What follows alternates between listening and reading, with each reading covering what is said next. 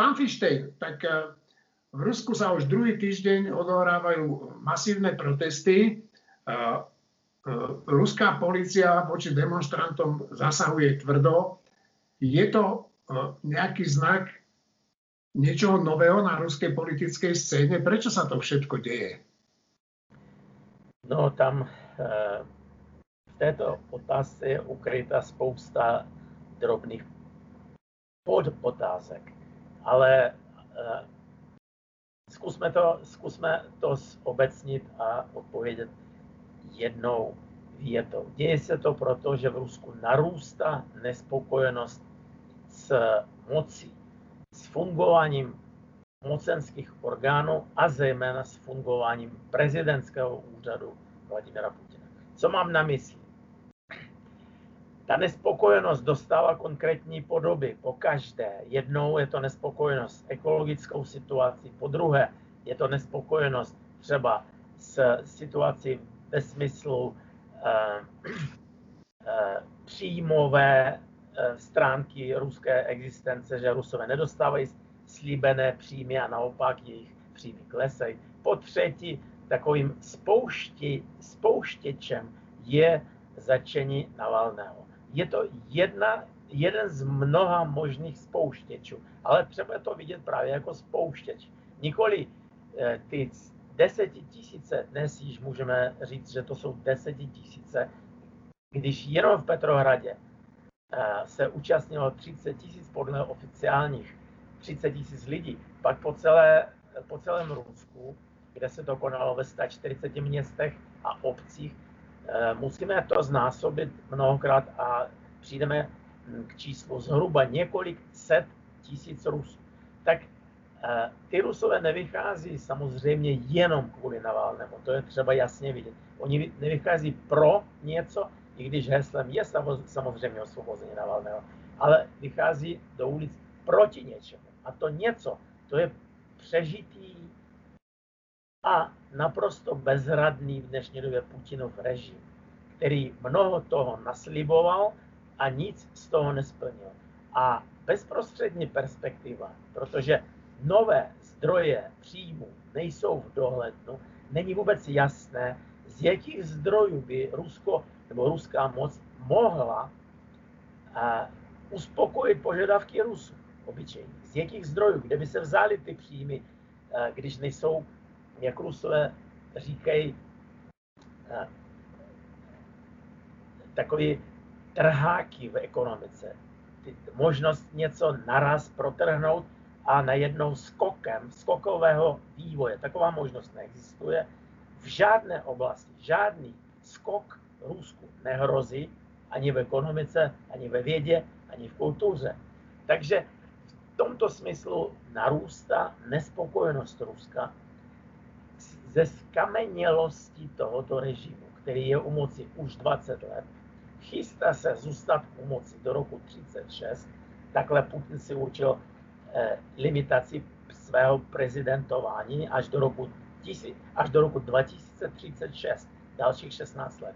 A protože, jak říkám, nejsou nejenže známky, nejsou ani nějaké sliby, které by eh, Rusům dali nějakou planou naději. Tak proto Rusové ztrací veškerou naději a jsou čím dál tím odhodlanější vsadit své vlastní bezpečí, někdy životy a e, snažit se na ruské moci vydobit nějakou novou perspektivu. Neříkám, že je to strašně realistické, protože co a kde, e, který dav na světě dnes, a těch davů na světě vidíme milion, e, se řídí nějakou zcela konkrétní představou, která mu zajistila skvělou zážnou budoucnost. Většinou je to projev nespokojenosti s něčím. A v Rusku je to jednoznačně projev nespokojenosti s vládnutím Putina. Navalný je jenom trigger, jenom spoušť k tomu, aby ta nespokojenost dostala konkrétní podoby. No, uh, uh, ruský, ruská vláda, ruskí vládcovia uh, posledných mesiacoch a rokoch na umlčanie svojich eh, buď zradcov alebo protivníkov používali teda naozaj brutálne metódy a vraždili ich po celom svete. Prečo to podľa vás robia aj tento Navalny? Veď to neprispieva nejakou upevneniu moci toho režimu, alebo sa mýlím? Ne, no, jak se to vezme, když někdo přichází s kritérii čistě abstraktně humanistickými, pak samozřejmě to tež může použít i pro Stalina. K čemu Stalin potřeboval eh, ten režim tak vyšroubovat k naprosté brutalitě? Byť mohl se chovat liberálně a pak by možná byl přijatelný pro Západ. Takhle eh, v diktaturách takhle otázka nestojí vůbec. Diktatura reaguje na to, aby reagovala na situaci a nezná ještě žádný diktator světa podstatě neřekl, tak pojďme liberalizovat režim a možná zvítězíme tím, že budeme strašně liberální. Protože nikdo mu neuvěří. Kdo by dnes uvěřil po tom všem, po, po, zastřele, po zastřelení Němcovo přímo pod okny Kremlu, po zastřelení Politkovské, pro, po otrávení e, různých činitelů typu Skripalia a teď Navalného, kdo by mu uvěřil, že je to ten pravý liberální režim? On ví, že jeho jediná cesta je další zašroubování všech možných šroubů, zatahování eh, matic a eh, vytvoření čím dále, tím více brutálního diktátorského režimu. A to je směr, který nabral teď Putinov režim a můžeme očekávat, a to je jediné, co můžeme očekávat, to je důležité pochopit, můžeme očekávat další, eh, další utužení tohoto režimu. Všimněte si, že jestliže před týdnem při rozhánění demonstrantů, to, bylo, byl protest proti začení Navalného, eh, síly pořádku, pořádkové jednotky používali obušky, pak v posledním, mm, pro, při posledním protestu eh, minulou neděli už používali tasenou zbraň. Oni vytáhli pistole z pouzdra a hrozili nabitou pistoli. To jsou obrázky, které je zahlcen internet, všude to můžete najít. A e, prokuratura e, je naprosto ospravedlnila a ještě prohlásila, že to je odpověď, jediná možná odpověď na agresivitu demonstrantů, kteří tlačili na, na, na ty OMON, na ty síly pořádku a ten chudák, který vytasil pistoli a hrozil davu, tak v podstatě jeho zdraví bylo ohroženo. A proto, proto eh, podali stížnosti a žáloby proti neozbrojeným demonstrantům za to, že oni svou agresivitou v podstatě zapříčinili psychické újma, psychickou traumu, traumu zapříčinili tomu policajtovi, který vytasil zbraně. Čili je to postavené na hlavu, ale je to jedině logické. Diktatura bude přituhovat, to je jasné, to je všechno, co Putin umí. To je jediná reakce, kterou od diktatury můžeme očekávat. No, e, keď sme sa pozerali kedysi pred pár mesiacmi na to, čo sa deje v Bielorusku, tak mnoho politológov hovorilo, že to je Lukašenkov koniec a ukázalo sa, že nie je to ešte jeho koniec a tie protesty sa mu podarilo trošku utlmiť. Myslíte si, že e, Putin si berie z toho vzor? Nepochybně.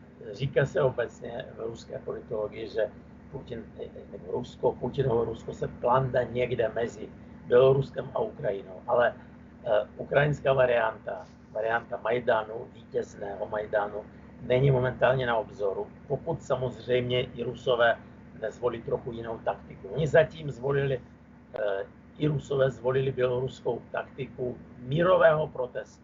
Mírového protestu, kde můžou jedině uh, udělat dojem na moc svým množstvím a odhodlaností. Ale i Putin ze své strany zvolil běloruskou variantu, běloruský scénář odpovědi na protest. A to nesmlouvavé odpovědi, tvrdé odpovědi. A když bude třeba, bude třeba samozřejmě z jeho diktátorského hlediska, tak nebude váhat ani použít střelnou zbraň. On chce eh, Rusy dostat tam, kde byli za Stalina. To znamená umlčet je ze všech, ze všech možných aspektech. Řeknu jenom, že od, poslední, od posledního pro, protestu už začaly čistky na školách, kde školáci jsou normálně vylučovány ze škol za nejenom za účast přímo na protestech, ale za náznak sympatii. Normálně jim eh, profesoři v uvozovkách, středoškolský profesoři školákům, hlavně ve starších eh, třídách, prostě přímo se je ptají jednoznačně. Seš připraven podpořit režim, nebo seš na straně Navalného a staví, eh, staví je před Sofínou volbu, musí zalhat. A, a kdo je donucen zalhat, ten se už v podstatě trošku zlomil, to je jasná věc. Ten už prostě nepůjde do ulic. Takže tohle se děje, nemluvím o tom, že samozřejmě lidi jsou vyhazovaní z práce po celém Rusku, po tisících, eh, z jakýchkoliv míst, které by mohly mít význam. Samozřejmě, když někdo je traktorista, tak těžko ho můžete eh, vyrazit. No, ale ta kampaň zastrašování pokračuje momentálně a bude pokračovat. A stejně tak jako Rusové ve svém jednání se řídí osobním příkladem Navalného, který zatím se jevil jako velmi odvážný, nesmlouvavý, nekompromisní a neoblomný eh, odpůrce režimu Putina, tak stejně tak chce eh, moc dát najevo, že na druhé straně stojí stejně nesmlouvavý a stejně odhodlaný ke každé, ke, ke každé nepravosti režim. Eh, samotnému Navalnému teď hrozí, že podmíněný trest, který on podmínky trestu podmíněného nesplnil. Proč on nesplnil? On se nehlásil každý týden na policii, eh, že je nadále v Moskvě připraven kdykoliv se dostavit. Protože byl otraven, protože byl v Německu, protože byl ve stavu nevědomí, byl v komatu. A za to mu už teď dnešním dnem prohlášení prokuratury eh, moskevské, čili vyšetřovacího orgánu hlavního, že ten podmíněný trest mu bude vyměněn za trest nepodmíněný, což znamená tři roky vězení, za nedodržení podmínek. Čili jakákoliv absurdita vůbec neruší eh, Putinův režim. On eh, dává na jeho západu a západu právě proto, že západ jaký je, slabý, nerozhodný, neschopný jaké, jakékoliv protiakce, tak dávám mu najevo, že ví, že je to absurdné, ví, že je to nepravost, ale že takových nepravostí bude dělat, kolik bude chtít, protože je poučen eh, reakci Evropské unie na, eh, na tu nepravost, která se stala na Valnému. Místo, aby eh, Evropská unie se aspoň na něčem, na nějakých sankcích nebo opatřeních zhodla, místo toho ona se na ničem nezhodla a jediný závěr byl půvabný. Začneme o tom mluvit, znovu probírat otázku, až Navalný se dostane na svobodu. A protože teď už víme, že on se na svobodu nedostane, možná na tři roky je ve vězení, no tak otázka padne po stůl tak jako tak a bude zametena pod koberec. O čem mluvit, když on je ve vězení? Až se dostane na svobodu, budeme o tom mluvit. Čili oni, eh, Západ v podstatě dává Kremlu návod, na to, jak jednat v takových případech. No prostě ho nepouštět na svobodu nikdy.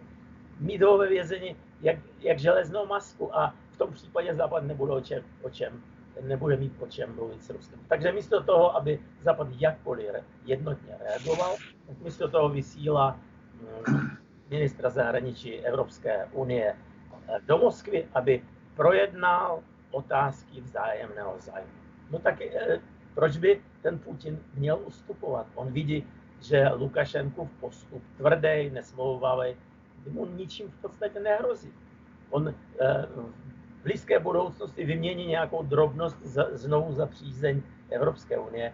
Navíc existují eh, velmi důležité mezinárodní aspekty, které eh, jsou pro Putina nadějné. To je především odchod Merklové a nástup jednoho ze dvou Eh, její eh, kandidátů na, kancléřskou, na kancléřský úřad a oba dva jsou příznivci eh, takzvaně měkšího postupu vůči Rusku, protože dohoda rozhodně bude na severním proudu 2, který bude nejspíš dostavěn v zájmu Němců a v zájmu především Rusů, protože to je pomalu jediný zdroj příjmu pro Rusko. Takže není eh, důvod a není zase eh, vidět nějaká paka na straně eh, západu, která by Putina mohla přimět smýšlet jinak než diktátorský. To samé samozřejmě, proč by to dělal, když vidí, že nastup Bidenův na ne zhoršení, ale zlepšení reálných vztahů eh, Ameriky s Ruskem. Že byl to Biden, kdo první zavolal Putina, eh, nebyl to, Putin, nebyl, nebyl to Putinov eh, pejsek Trump, který údajně dělal všechno, co Putin mu nařídil. Byl to Biden, kdo Putinovi zavolal a řekl, chcete prodloužit ten, tu smlouvu o raketech středního doletu, chcete to prodloužit a my vám nabízíme ještě lepší variantu, pojďme to prodloužit rovnou na pět let a neprodlužovat to pořád. A Putin samozřejmě řekl, ceníme vstřícnost, ceníme vstřícnost. No a tak to bude vypadat i vůči severnímu proudu, kde Biden už naznačil a jeho tým už naznačil, že to bude mnohem vstřícnější. Proč? Protože dneska už není eh, mediální tlak na americkou vládu, že, že prezident je Putinov pejsek a, a prezident, který není Putinov pejsek, může Putinovi nabídnout cokoliv. A bude to bráno jako o, nový krok ve věci vzájemného porozumění. Takže situace Navalného je smutná. Zatímco Putin vidí, že právě tvrdost mu aspoň slibuje nějaký úspěch v té konfrontaci se svým vlastním lidem. No dobre, to asi všetko máte pravdu, ale otázkou je, že vy samozrejme nie ste prognostik, ale čo čaká Rusko? Predsa to Rusko e, bude e, skomírať, jak sa hovorí po česky. Slovo prognostik e, u mě iluzuje na ústech úsměv, protože dneska ten, kdo říká o sobě, že je prognostik, tak to lže, drze lže. A je toho štapler. Tak je Ale já jsem, já jsem nepovedal, že vy jste prognostik, já hovorím, že... Jste řekl, že nejsem, to je v pořádku. Já skutečně nejsem, protože v dnešní době nikdo není prognostik. Buď, buď to jste dobrý myslitel a prorok svým způsobem, anebo, eh, anebo jste eh, podroben prostě různým společenským bludům, takže já nejsem prognostik. Ale k otázce. Samozřejmě, že v bezprostřední eh, budoucnosti Rusko čeká další hospodářský úpadek, to je první věc. Hospodářský úpadek. A projevy nespokojenosti. Otázka je jenom, kam povedou a jestli jsou specifické nebo jsou nespecifické. Co mám na mysli? Dneska, kam se podíváte, tak vidíte projevy nespokojenosti. Od eh, Tajska a Myanmaru, nebo až po Spojené státy, Francii, i po eh, bohem zapomenutou Českou republiku, všude jsou projevy nespokojenosti. Takže, a i Slovensko. A i na Slovensku, tak. Takže eh, to není specifická záležitost. Ale je strašně důležité chápat, o co momentálně jde. Ti, kteří říkají, no a co Navalny, co je to, je to nějaká alternativa, je to, uh, má nějaký sociální program, teď nemá žádný sociální program, tak jsou to argumenty zavádějící zavadějící na celé ploše, zavadějící totálně, protože zaměňují podstatu problému. Podstata problému není soutěž různých sociálních programů. Vůbec sociální programy dnes prožívají těžkou dobu, protože eh, ve světě jejich hodnota různých sociálních programů je na nule, klesla až na dno. Když někdo přijde a řekne, mám skvělý sociální program, tak většinou si lidi ukážou prstem na spánek a řeknou, že to je blázen, že dneska sociální programy naprosto nefungují. nefungují. Co funguje, je osobní příklad, charisma člověka a e, radikalita, se kterou přistupuje vůbec k sociálním otázkám. To ještě jakž tak funguje všude na světě. E, co nabízí Navalny? Samozřejmě, že nenabízí alternativní sociální program ale tady je na místě otázka, a co pak Putin má nějaký sociální program? To není souboj dvou rozdílných sociálních programů. Byť Putin s proměnutím nesplnil žádný ze svých sociálních programů nikdy. Jeho poslední, mimochodem, byl eh, stvárněn v plánu, který schválila, eh, schválil ruský parlament, státní duma v roce 2012 a to byl program do roku 2020. To byl program eh, zrušení ruské závislosti na vývozu energetických surovin, každý mu byt určité velikosti a tak dále. To byl velmi specificky rozepsaný program. No a co, uplynul rok 20 a Putin dneska říká, že, že brzy navrhne nějaký sociální program do roku 36, něco skvělého, co zase bude. Teď v Rusku je to, je to eh, věc, která se opakuje pravidelně. Já jsem zažil program budování komunismu do roku 80. Komunismus měl být už v roce 80, uplynulo další 40 let, no to je k smíchu. Čili to není závod a zápas dvou sociálních programů. Vůbec ne. To je zápas brutální moci, která neštítí se demonstrovat svou brutalitu na živým člověku, na jeho rodině a vůbec na živých lidech. A proti tomu stojí pouze metafyzický princip lidské samostatnosti, důstojnosti. To je zápas za důstojnost člověka, jednoho jednotlivce proti strašné státní mašinérii. O to jde. Ten zápas není jednoduchý a ten zápas většinou nekončí dobře pro nositele. Stejně tak jako, já nevím, Johanka z Arku byla prostě upálená, musela podepsat eh, prohlášení, že se vyznala z kacířství a tak dále. To bylo tak vždycky. Ale ten zápas byl vždycky veden a je to ušlechtilý zápas lidského jedince proti dramatické, brutální mašinérii státní, kterou právě stělesňuje Putin. A Navalny se, eh, jak si, ať už to bylo na začátku póze nebo realita, ale vžil se právě do této nevděčné roli člověka, který odmítá ustoupit. Navalny patří právě k ruské tradice, tradici, eh, která eh, je z, zhmotněna, dá se říct, ve, ve slovech spisovatele Valentina Rasputina, že takového je málo zabít. Nestačí zabít. Takový, takovýho nestačí zabít. Ještě ho musíte povalit. A Navalny stojí a nepadá, i když Putin ho může tisíckrát zabít. Tak toto je, tam není žádná eh, ze strany těch 50 nebo kolika tisíců hm, Rusů, kteří šli do ulic, není vůbec otázka jenom Navalnyho. Tam je otázka toho, že oni cítí, že se jedná o člověka, který stojí proti mašinérii, nehodlá ustoupit a tím pádem jim dává určitý charismatický příklad, že i tak můžeme zkusit žít a ne padnout na kolena. To je strašně eh, nakažlivý příklad, řeknu. A jenom jako takový nakažlivý příklad je třeba to brát. Nikoli to, nikoli to, jaký sociální programy. V tomhle smyslu je neuvěřitelně sebeodhalující a cynická poznámka českého prezidenta ze včerejšího dne, který řekl, že to je celý, jak řekl Balagán, čili cirkus kolem něho, teď on je nacionalista a tak dále. To je absolutně nepochopení toho, o co se tady jedná. Jestliže eh, Navalny je nacionalista, tak pak co říct o Putinovi, který rozšířil Rusko o několik dalších území.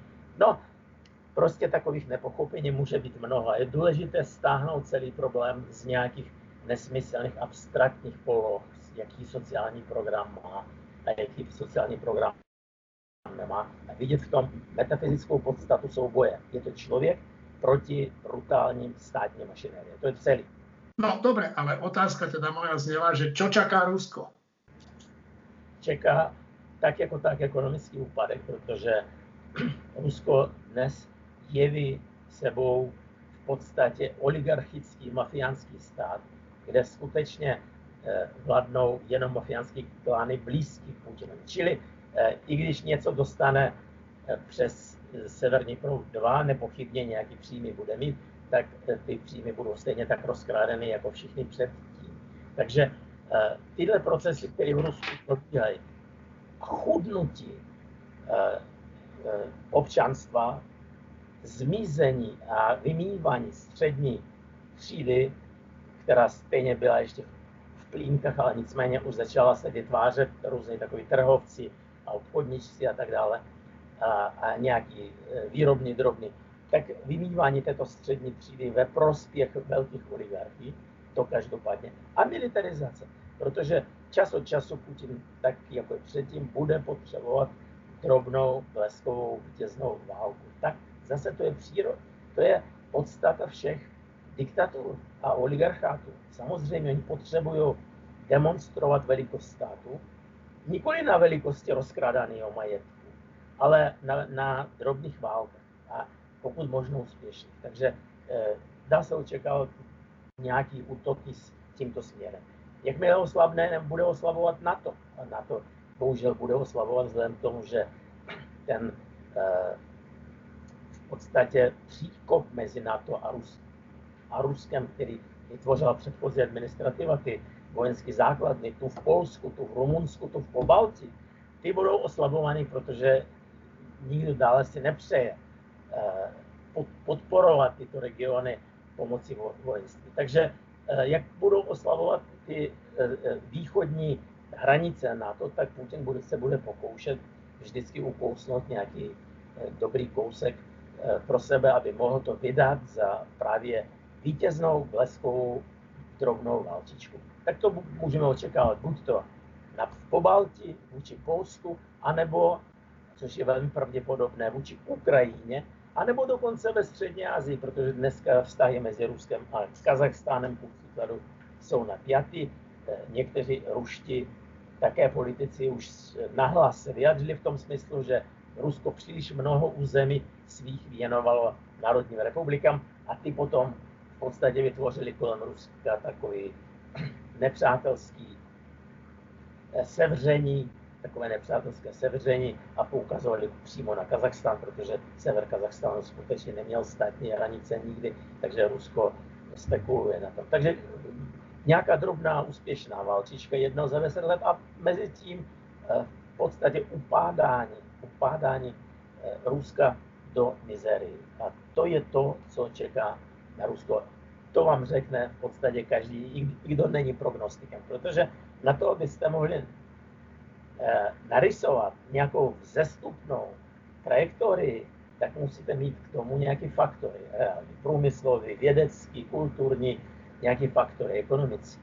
Tak takový faktory vůbec nejsou. Rusko v podstatě promrhalo peníze, které dostalo z těch surovinových zdrojů, aniž by snížil tu závislost na surovinových zdrojích. Když Putin říká, že závislost na surovinových, nebo podíl surovinových zdrojů v ruském HDP spadl ze 70% jenom na 30%, tak to neznamená, že by nějaký uh, uh, těžební společnosti se zavřely. Vůbec ne. To znamená, že Rusko nemůže dneska, neumí dneska prodávat eh, energetické suroviny na západ, protože, protože se nenaplnily představy spojené s těmi eh, ropnými a plynovými potrubími, které všude natáhlo Rusko, včetně jižního proudu, eh, včetně čínského, takzvaná síla Sibiře, to je, eh, která je jenom z, jedné třetiny, z 30 momentálně vytěžována. Takže samozřejmě kvůli tomu, že Rusko přestalo vyvážet, protože nikdo už nechtěl ruskou ropu, tak snížil se podíl těch surovin na HDP. Ale to není tím, že by Rusko cíleně snížilo svou závislost. No, tak takhle to je, nevím, eh, tam jsou, jak jsem řekl, několik faktorů, které hrají do karet. A to je celkově oslabení Spojených států, oslabení eh, NATO, Evropy. Tak to samozřejmě může Putin využít zvlášť proto, ještě, že hraje svým způsobem v tandému s diktátorskou ze stejně totalitní Čínou.